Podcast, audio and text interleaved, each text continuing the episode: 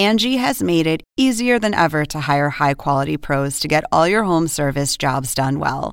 Just bring them your project online or with the Angie app, answer a few questions, and Angie will connect you with local pros who match your specific needs. Or book a service instantly at an upfront price. So join the millions of homeowners who use Angie to care for their homes and get your next home service job done well.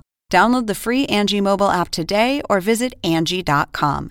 That's A N G I dot com. Up next, a home invasion and murder. The injuries that she sustained are unimaginable. It was what they call a signature killing. Was a family member involved? Allegations of mafia involvement. The relative is Frankie the Fireman Porco. The press says the police can't solve it. Every day on the news talking about they've botched this investigation, they can't do anything right. But the police are one step ahead of the press and the killer.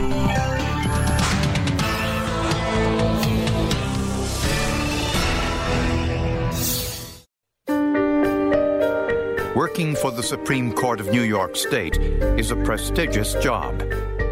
For fifty-two-year-old Peter Porco, a clerk for an appeals judge, it was the perfect way to end his legal career.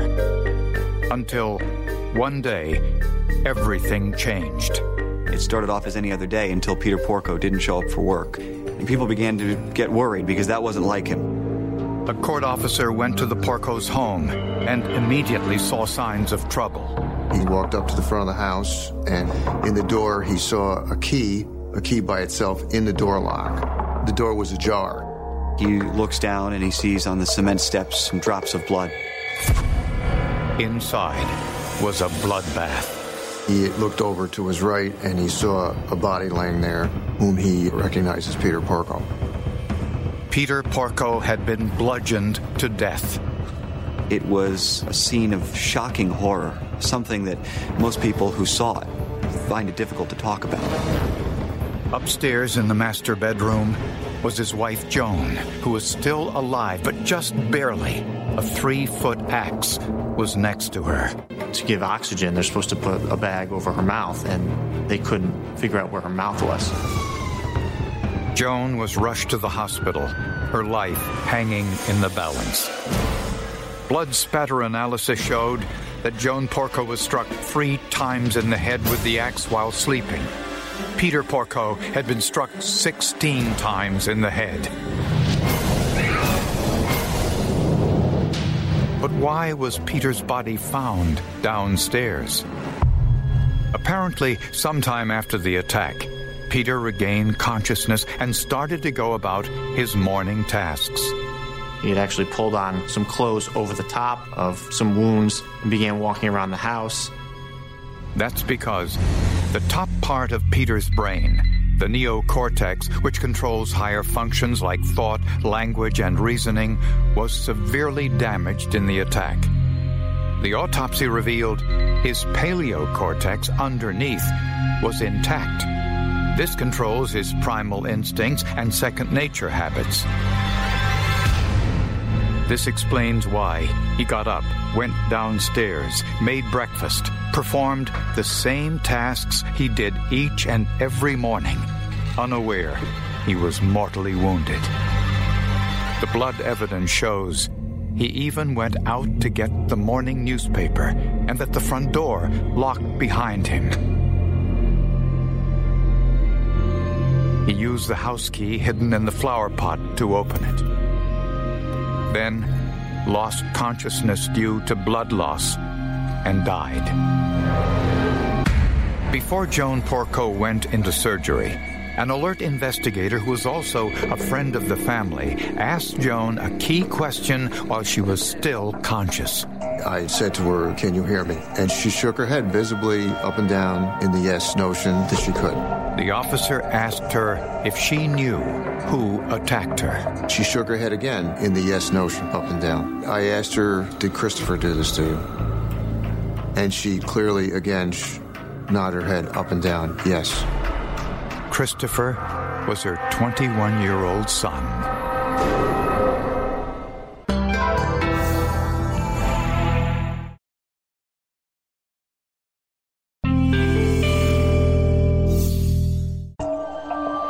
The medical examiner concluded that Peter Porco was the intended target of the brutal axe attack in his home, since he was struck sixteen times in the head. Joan was hit three times.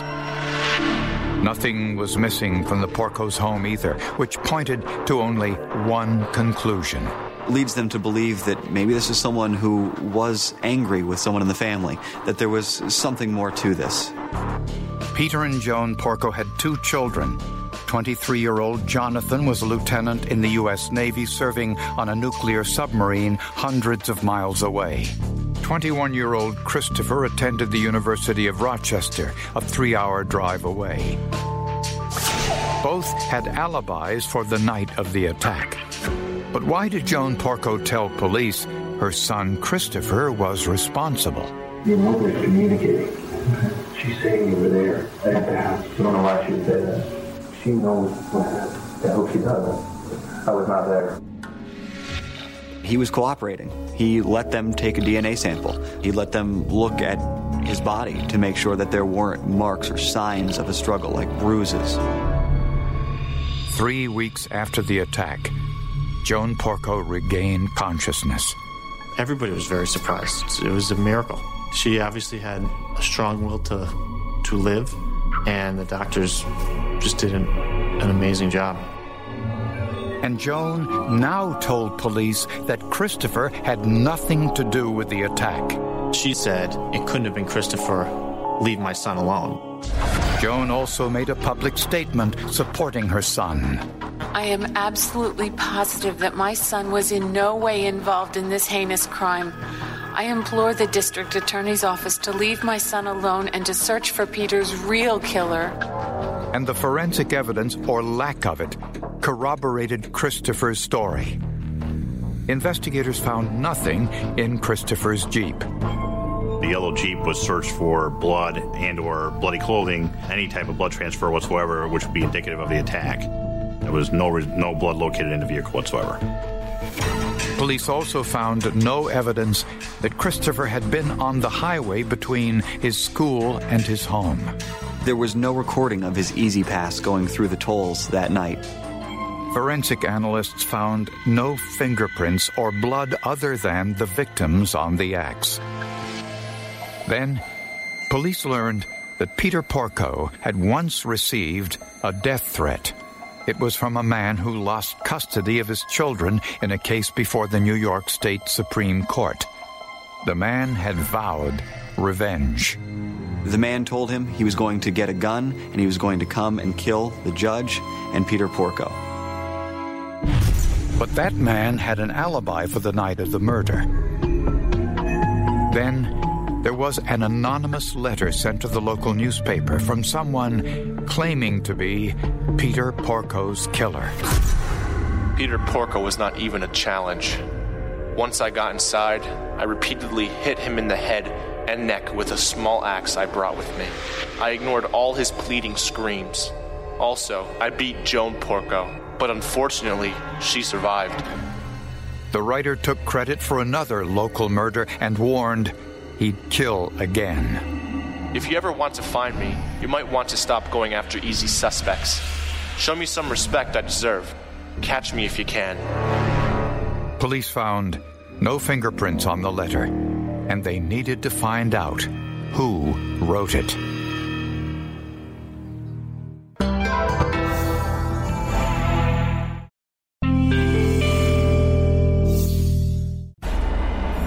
While searching for the person responsible for the brutal axe attack, investigators first tried to uncover the motive. We don't have axe murders here.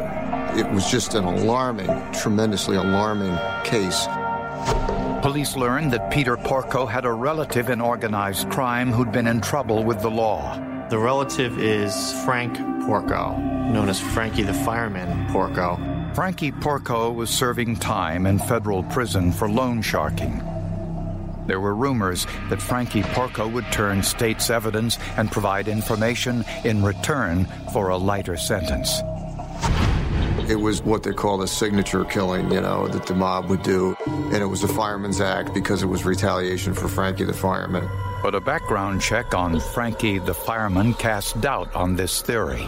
He was in prison because he wasn't a snitch. You know, he had been made de- offers to cooperate with the authorities to avoid prison, and he didn't. So he ended up in prison.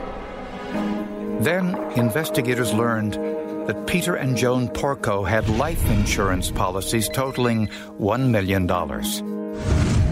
Investigators also learned that Christopher Porco asked for investment advice before the murder. Christopher had gone to a financial counselor and asked him to write up a portfolio for him. He had told him he was receiving millions of dollars from a relative. And before his father's death, Christopher emailed him asking for all sorts of personal financial information. Yo, Pops. If I could have you and Mom's social security numbers and your New York State driver's license numbers, I need them for paperwork related to financial info for next semester. Hope you're having a good day. Love, Chris. Then, investigators checked the code numbers used to deactivate the Porco's home security system on the night of the attack. The security system's computer showed that whoever deactivated the alarm and presumably cut the phone lines was someone known by the family. The alarm had been disarmed at approximately two o'clock in the morning. So this was the master code that was used, um, which was the code the family had, as, as well as poss- possibly one or two other people. So despite Joan Porco's claim that her son Christopher wasn't responsible for the attack, investigators took a fresh look at where he was on the night of the crime. Christopher claimed he was in his dorm room two hundred twenty miles away. Investigators obtained security video from the University of Rochester campus and from all the major highways and toll booths in between the Porco's home and the campus. They screened all of it, looking for Christopher's yellow Jeep. The average person is videotaped eighteen to twenty-two times a day. So there's a tremendous amount of media that's available to the to law enforcement. At ten thirty p.m., they saw a yellow Jeep leaving the university campus. The security alarm at the Porco's home was deactivated a little more than three and a half hours later at two fourteen a.m. The Porco's phone line was cut at four fifty-nine a.m. and the same yellow Jeep returned to the campus three and a half hours later at eight thirty in the morning. The timeline fit perfectly. But was this Christopher's Jeep? There are actually more yellow Jeeps than you might imagine. In the state of New York, there are thousands of yellow Jeeps. Video analyst James Kennedy ran the security camera images through a computer filter. Kennedy found specific details on the Jeep, like mud on the passenger side door. The passenger side window had a torn parking sticker, and there was a political sticker on the back tire cover. Those were compared to photographs of Christopher's Jeep taken by police the day of the murder. We were able to conclude that it was, in fact, uh, the, the, the suspect's Jeep. Unfortunately, the photographic analysis couldn't identify who was driving. Was it Christopher or someone else?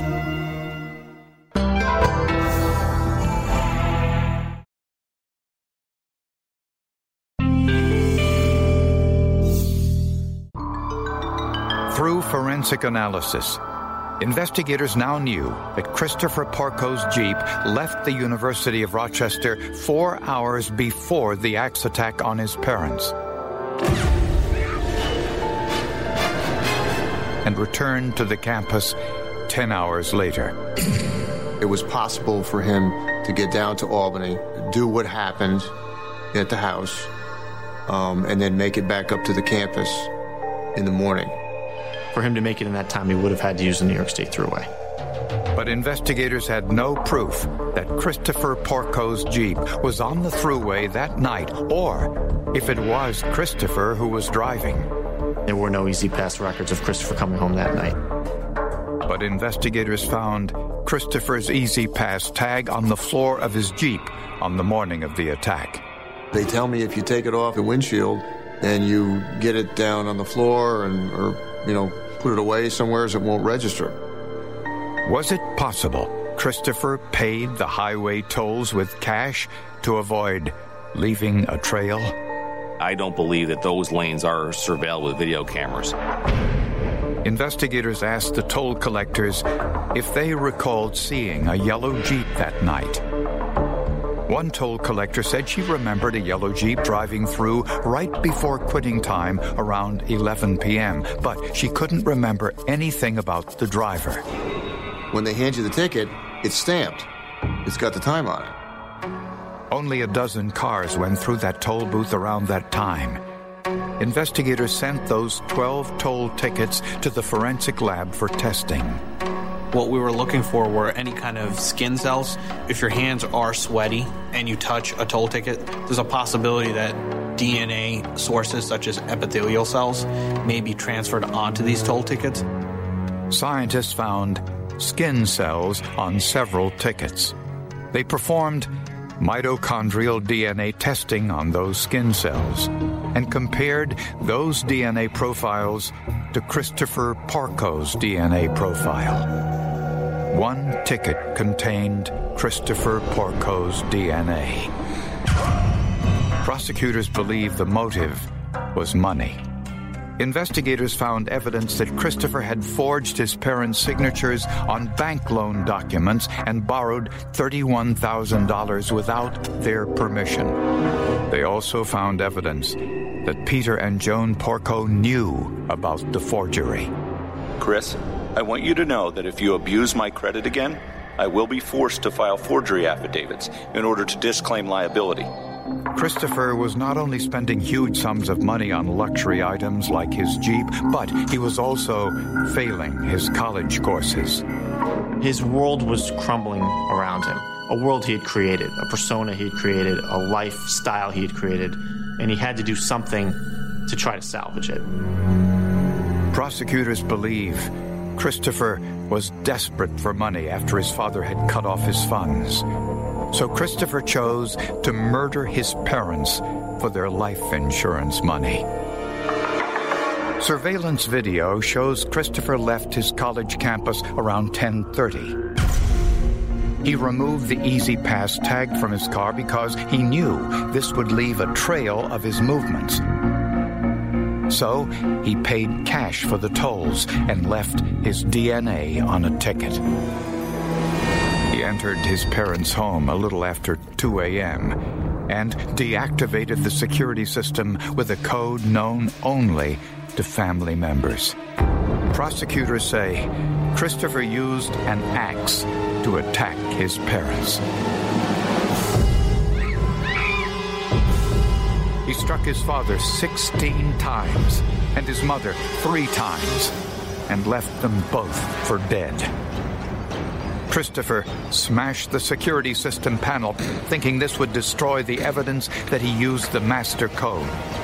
But that information was stored elsewhere. He cut the phone lines into the house at four fifty-nine, then drove back to the campus in full view of the cameras at eight thirty a.m. Perhaps the most unsettling aspect of the case was that Peter Porco regained consciousness and walked through the house after the attack, even going outside for the morning paper before he died in the foyer. There still remain unanswered questions. I think one of the main questions that we just don't have the answer to is, where are the bloody clothes? And why did Joan Porco implicate Christopher on the morning of the attack, but had no recollection of it following surgery? It's not uncommon when you have a head injury to lose memory in the time surrounding the event. A year after the attack, Christopher Porco went on trial for the murder of his father and the attempted murder of his mother. With her face surgically repaired, Joan Porco stood by her son during the entire trial, steadfastly maintaining his innocence. It was going to take a lot to convince a jury, ultimately, that the kid in front of them could have taken an axe to his parents. But the evidence was simply overwhelming. The jury found Christopher Porco guilty, and he was sentenced to a minimum of fifty years in prison. We really wanted to find something that made him innocent, you know, and that we could say that, no, the prosecution's evidence just doesn't add up, it doesn't match up. He didn't do this to his parents, thank God. But we didn't find that. That's not how we found our verdict. To this day, his mother believes he's innocent. I spoke with her immediately after that verdict. She was stunned and shocked, and that's all she really had to say at that point. She hasn't really spoken with anyone since. I've never seen a case like this before this, and I hope to never see a case like this after this.